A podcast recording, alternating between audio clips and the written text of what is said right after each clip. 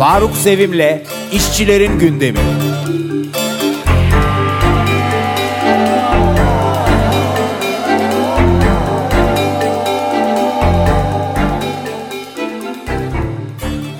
Merhaba, bugün on sekiz Nisan. on beş günde bir yaptığımız yeni bir işçilerin gündeminde birlikteyiz. İşçilerin gündemi son on beş günde de ağırlıklı olarak işsizlik, yoksulluk, pahalılık ve Covid pandemisi. Ayrıca toplu sözleşmeler, sürgünler, bir Mayıs yasakları, işten atmalar, iş cinayetleri, olumsuz çalışma koşulları da işçilerin önemli gündem maddeleri. Antikapitalist çalışanların düzenlediği emek forumu çevrim içi olarak geçen hafta yapıldı. Foruma çeşitli iş kollarından işçiler katıldı. Emek forumları yılda iki defa düzenleniyor ve forumda işçi sınıfının güncel sorunları, çözüm önerileri, mücadele deneyimleri tartışılıyor. on dört Nisan'da yapılan emek forumunun sloganı da "Kapitalizm öldürür, kapitalizme karşı birleşelim"di. Çeşitli sıkıntılara forumda dikkat çekildi. Özellikle son bir yılda salgınla karşı karşıya işçi sınıfı, salgın işçi sınıfının meslek hastalığı olmuş gibi. Resmi rakamlarla otuz dört bin, gerçekte bunun üç katı insan öldü. Son bir yılda işsiz sayısı yedi milyondan on milyona çıktı. Pek çok iş yeri kapandı, pek çok insan işsizliğe, açlığa terk edildi. İşten çıkarmalar yasaklandı ama sendikalaşan işçiler Kod yirmi dokuzla, yani tazminatsız olarak işten atılıyorlar. iki bin yirmi yılında yüz yetmiş yedi bin işçi Kod yirmi dokuzla işten atıldı. Hükümet, ortak partiler lebalep dolu kongreler yaptılar ama salgının sorumlusu olarak seksen dört milyon insanı suçluyorlar. Merkez Bankası'nın kasasını boşalttılar. Ee, sadece son iki yılda yüz yirmi sekiz milyar dolar sattılar ama bunun hesabını soranlar hakkında soruşturmalar açıyorlar. İnsanlara destek paketleri açıklanıyor dünyanın pek çok ülkesinde. Türkiye bu konuda sondan ikinci. Dünyada ortalama iki bin beş yüz lira insanlara yardımlar yapılırken Türkiye'de bu yardım yüz lira civarında kişi başına. Salgında hükümet toplam on milyar lira harcadı. Bunun da iki milyar lirasını İ B A N vererek vatandaştan geri topladı. Kısa çalışma ödeneğini iptal etti. Şimdi ücretsiz izne ayrılanlara sadece günlük kırk dokuz lira bir hibe yardımı var. O da bunu ancak sigortalı çalışanlar alabiliyor. Halbuki işçilerin zaten yüzde yirmi beşi, yaklaşık beş milyon işçi kayıt dışı. Dolayısıyla onların herhangi bir hakları da yok. Ayrıca iki milyon göçmen işçi var. Onlar da kayıt dışı. Onları da herhangi bir yardım alamıyorlar. Enflasyon resmi oranı yüzde on dört. Gerçekte yüzde kırklarda, ellilerde. Bu oranlar, resmi oran bile dünyada en yüksek oranlardan. Tüketici faizleri yüzde yirmi beşlere yükseldi. İnsanların hemen tamamının kredi borcu var. Hane başına kırk bin liraya ulaşan bir kredi borcu söz konusu. Bu üçüncü dalgada salgın artış sayısının nüfusu oranında dünyada birinciyiz. Ortada bir aşı programı yok ama tuhaf yasaklar var. Aşısız işçiler çalışmaya gönderiliyor. Tedavisi olan, aşısı olan bir hastalık yüzünden her gün yüzlerce insan ölüyor. Son bir ayda yedi bin beş yüz civarında insan bu hastalıktan öldü. Halbuki Tabipler Birliği'nin önerdiği şekilde yirmi sekiz günlük tam bir kapanma uygulansa ve tabii ki bu kapanma sırasında bütün insanların acil ihtiyaçları karşılansa salgın büyük ölçüde geriler. Bunun dünyada örnekleri var, bunu yapan ülkeler var. Türkiye kapitalizmi emekçilerin yarattığı kaynakların insan sağlığı için kullanılmasına izin vermiyor. Firmalar çeşitli karlar açıklıyorlar ama bunlar ne pahasına oluyor? İşte yüz bine yakın insanın salgın nedeniyle ölmesi pahasına. Hükümet bir yandan da kazanılmış haklara saldırıyor. İşte bir gün aniden İstanbul Sözleşmesi'ni iptal etti. Boğaziçi Üniversitesi'ne kayyum atadı. Ee, ücretsiz izin verilmesinin yolunu açtı işçilere. Kitle patronlar bunu tepe tepe kullanıyorlar. Bir öte yandan da E, salgın bahanesiyle eylem yapma haklarını kısıtladı. Şimdi de bir Mayısları yasaklıyor. Bir yandan da sebepsiz yere zenginleşen A K P iktidarına yakın insanlar var. Bütün bunlar da toplumda çürüme ve değersizleşmeye yol açıyor. Tabii tüm faturada işçilere, yoksullara, emekçilere çıkıyor. Bütün bu haksızlıklara direnmek gerekir.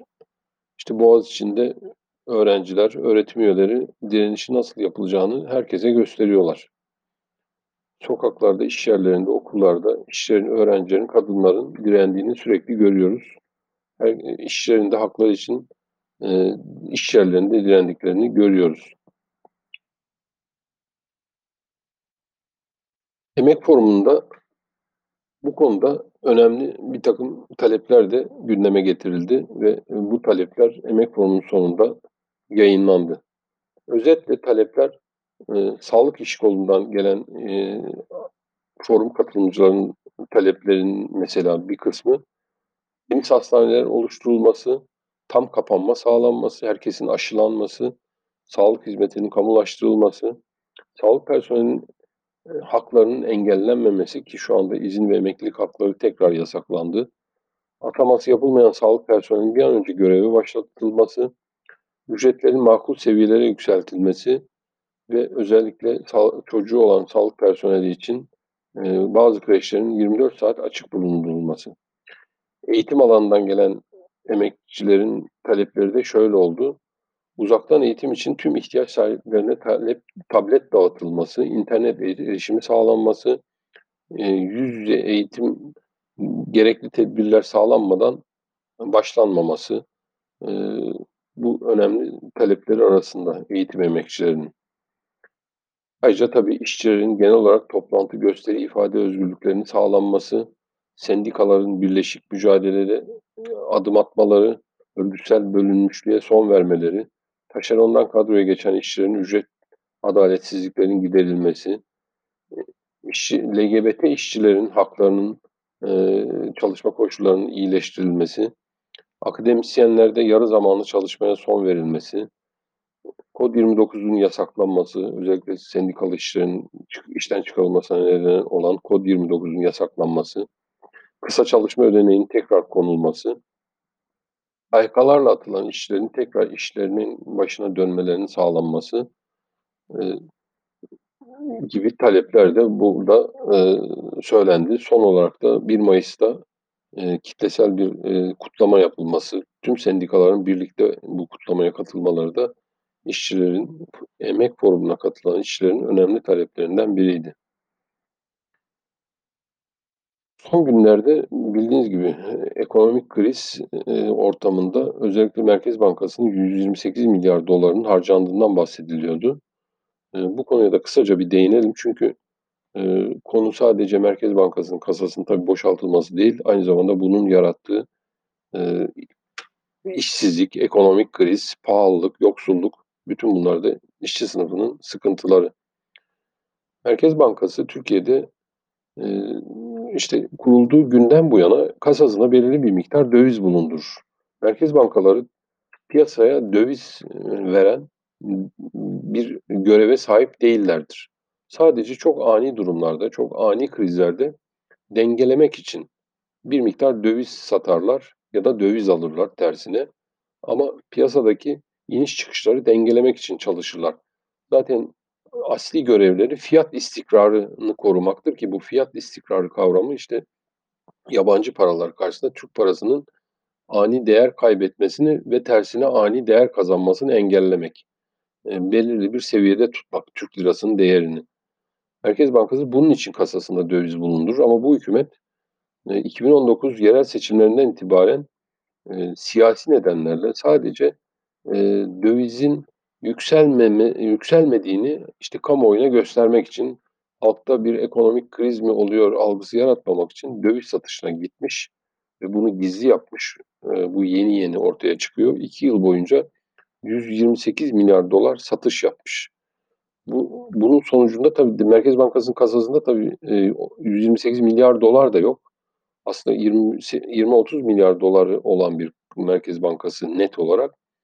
E, fazlasını da Ee, vatandaşın bankalara yatırdığı ve bir kısmının Merkez Bankası'na transfer edildiği dövizlerden harcamış, bir kısmını da Katar ve Çin Merkez Bankalarından borç olarak alıp harcamış. Şu anda Merkez Bankası, Türkiye Merkez Bankası'nın altmış milyar dolardan fazla borcu var. Bu Türkiye tarihinde, Cumhuriyet tarihinde hiç olmayan bir durum.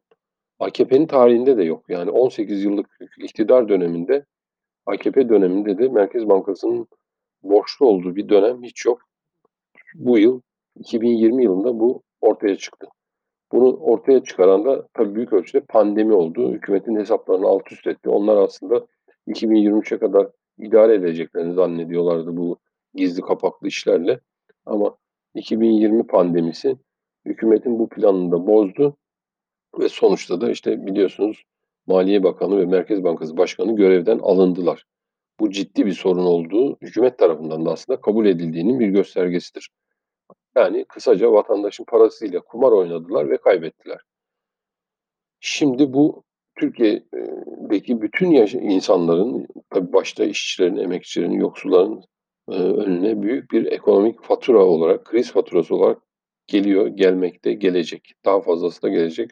O yüzden bu konu çok ciddi bir konu. Bir başka konumuz bir Mayıs kutlamaları. bir Mayıs kutlamalarında aslında e, açık havada yapılan, işte e, sosyal mesafe kurallarına uygun şekilde yapılacak olan kutlamalardı ama valilikler peş peşe yasaklamaya başladılar. Kendileri kapalı alanlarda kongreler yapmışlardı.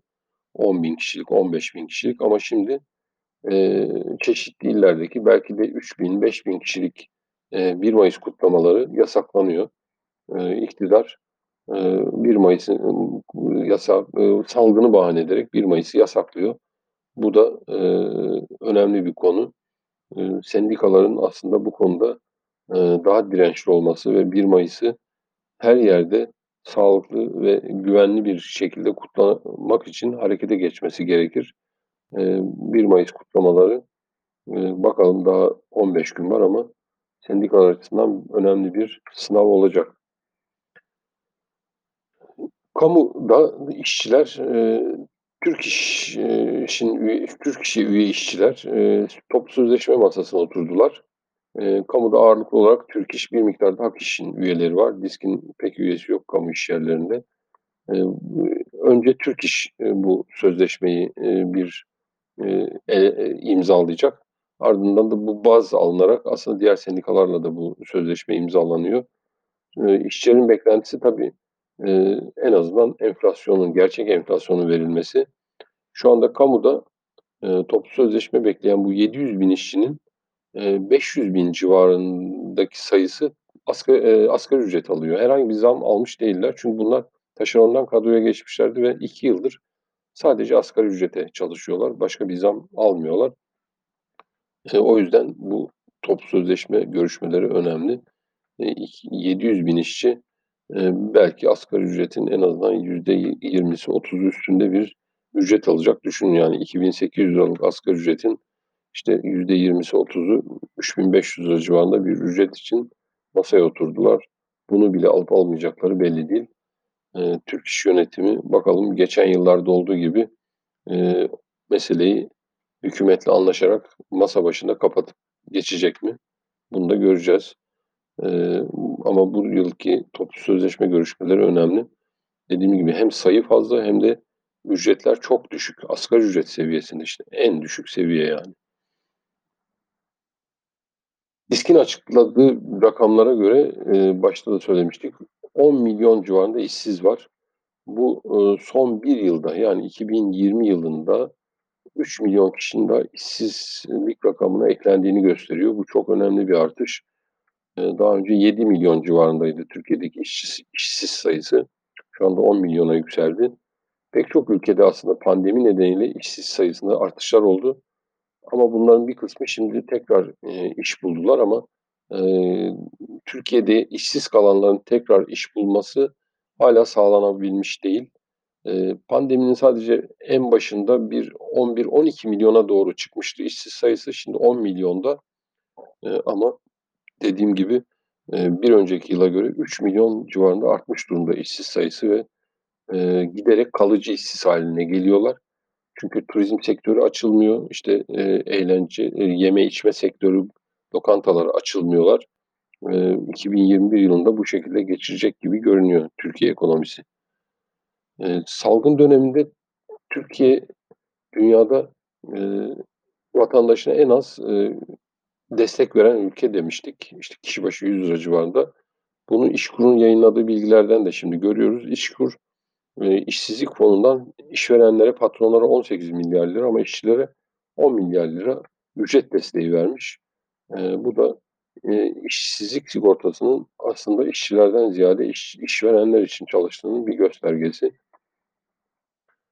Erzincan'da altın maden işçileri direnişe geçtiler. E, maden sahasında binden fazla işçi çalışıyor. E, sendikaya üye olmak için aslında direniş yapıyorlar. Düşünün yani anayasal bir hak için direniş yapmak zorunda kalıyor işçiler. E, direniş sürüyor. Bakırköy Belediyesi toplu iş sözleşmesi görüşmelerinin e, çıkmaza girmesi nedeniyle eylem yaptılar. Genel-İş üyesi işçiler. Yine Bayrampaşa Belediye işçileri e, haklarının verilmesi ve işten haksız yere çıkarılan arkadaşların işe geri alınması için eylem yaptılar. Orada da taşeron işçilerin eylemleri, bunlar daha ziyade taşerondan kadroya geçirilen. İşçi Sağlığı İş Güvenliği Meclisi Kod yirmi dokuz ve iş cinayetlerine karşı ortak mücadele çağrısı yaptı. Kesk Kamu Emekçileri Sendikaları Konfederasyonu pandemiye karşı gerekli tedbirlerin alınması için Bakanlığa on dört maddelik bir acil talepler yazısı gönderdi. Kesk'te sürekli pandemi konusunda hükümetten bir takım taleplerde bulunuyor. Özellikle Eğitimsen. Çünkü şu anda öğretmenler de aynen sağlıkçılar gibi çok sayıda hastalığa yakalanan var aralarında. Okullar çünkü yüz yüze eğitime açıldı. Ayrıca geçen ay otuz civarında öğretmen öldü korona nedeniyle.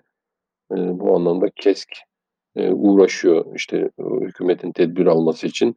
Ama o iş kolunun en büyük sendikası bir milyon civarında pardon beş yüz bin civarında üyesi olan Eğitim Birsen tek bir açıklama yapmış değil. Öğretmenlerin Covid'den korunması ya da öğrencilerin Covid'den korunması için. Birleşik Metal İş bir araştırma yapmış. Bu araştırmaya göre İş yerlerinde son bir ayda on yedi kat artmış Covid'e yakalanan işçi sayısı. Bu zaten genel olarak Covid'in işçi sınıfı hastalığı olduğunu da ortaya koyuyor.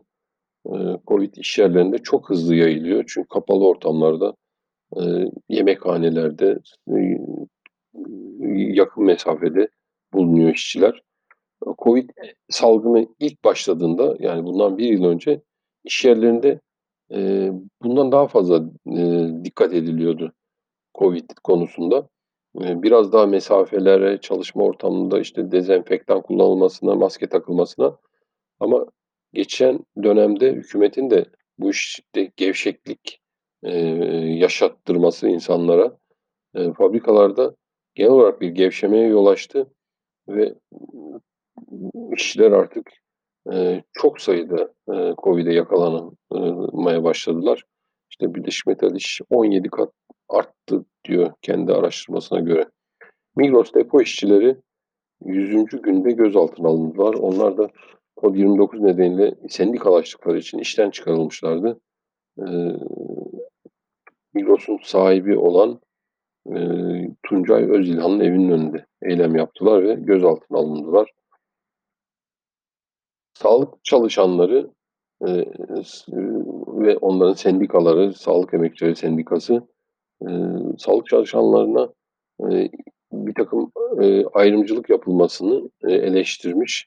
E, çünkü hükümet son tedbirlerle birlikte bir takım m, kamu kurumlarında esnek çalışmaya, işte bir takım personelin İşe gelme, işten idari izinli olmasına karar vermişti. Ama bütün bu kararlardan sağlık çalışanları e, muaf tutuldu. E, Sağlık Emekçileri Sendikası bunu eleştirdi. E, adaletsiz buldu. E, zaten genel olarak sağlıkçılar e, pandemi döneminde e, full çalışıyorlar. Herhangi bir izin filan hakları da yok. Hatta bir ara işten ayrılmaları da yasaklamışlardı. E, sağlık emekçileri bu, şey, bu koşullarda çalışıyorlar ve bunu tabii protesto ediyorlar. Son olarak sendikalar, e, İstanbul'daki işçi sendikaları e, bir Mayıs çağrısında bulundular. E, en azından bir Mayıs'ın iş yerlerinde, fabrikalarda kutlanmasını istediler. E, Türk-İş, Hak İş ve DİSK'e de birleşik e, bir Mayıs kutlaması yapmaları için çağrıda bulundular. diyeyim. Ee, bugün bu kadar. Teşekkür ediyorum. Hoşça kalın.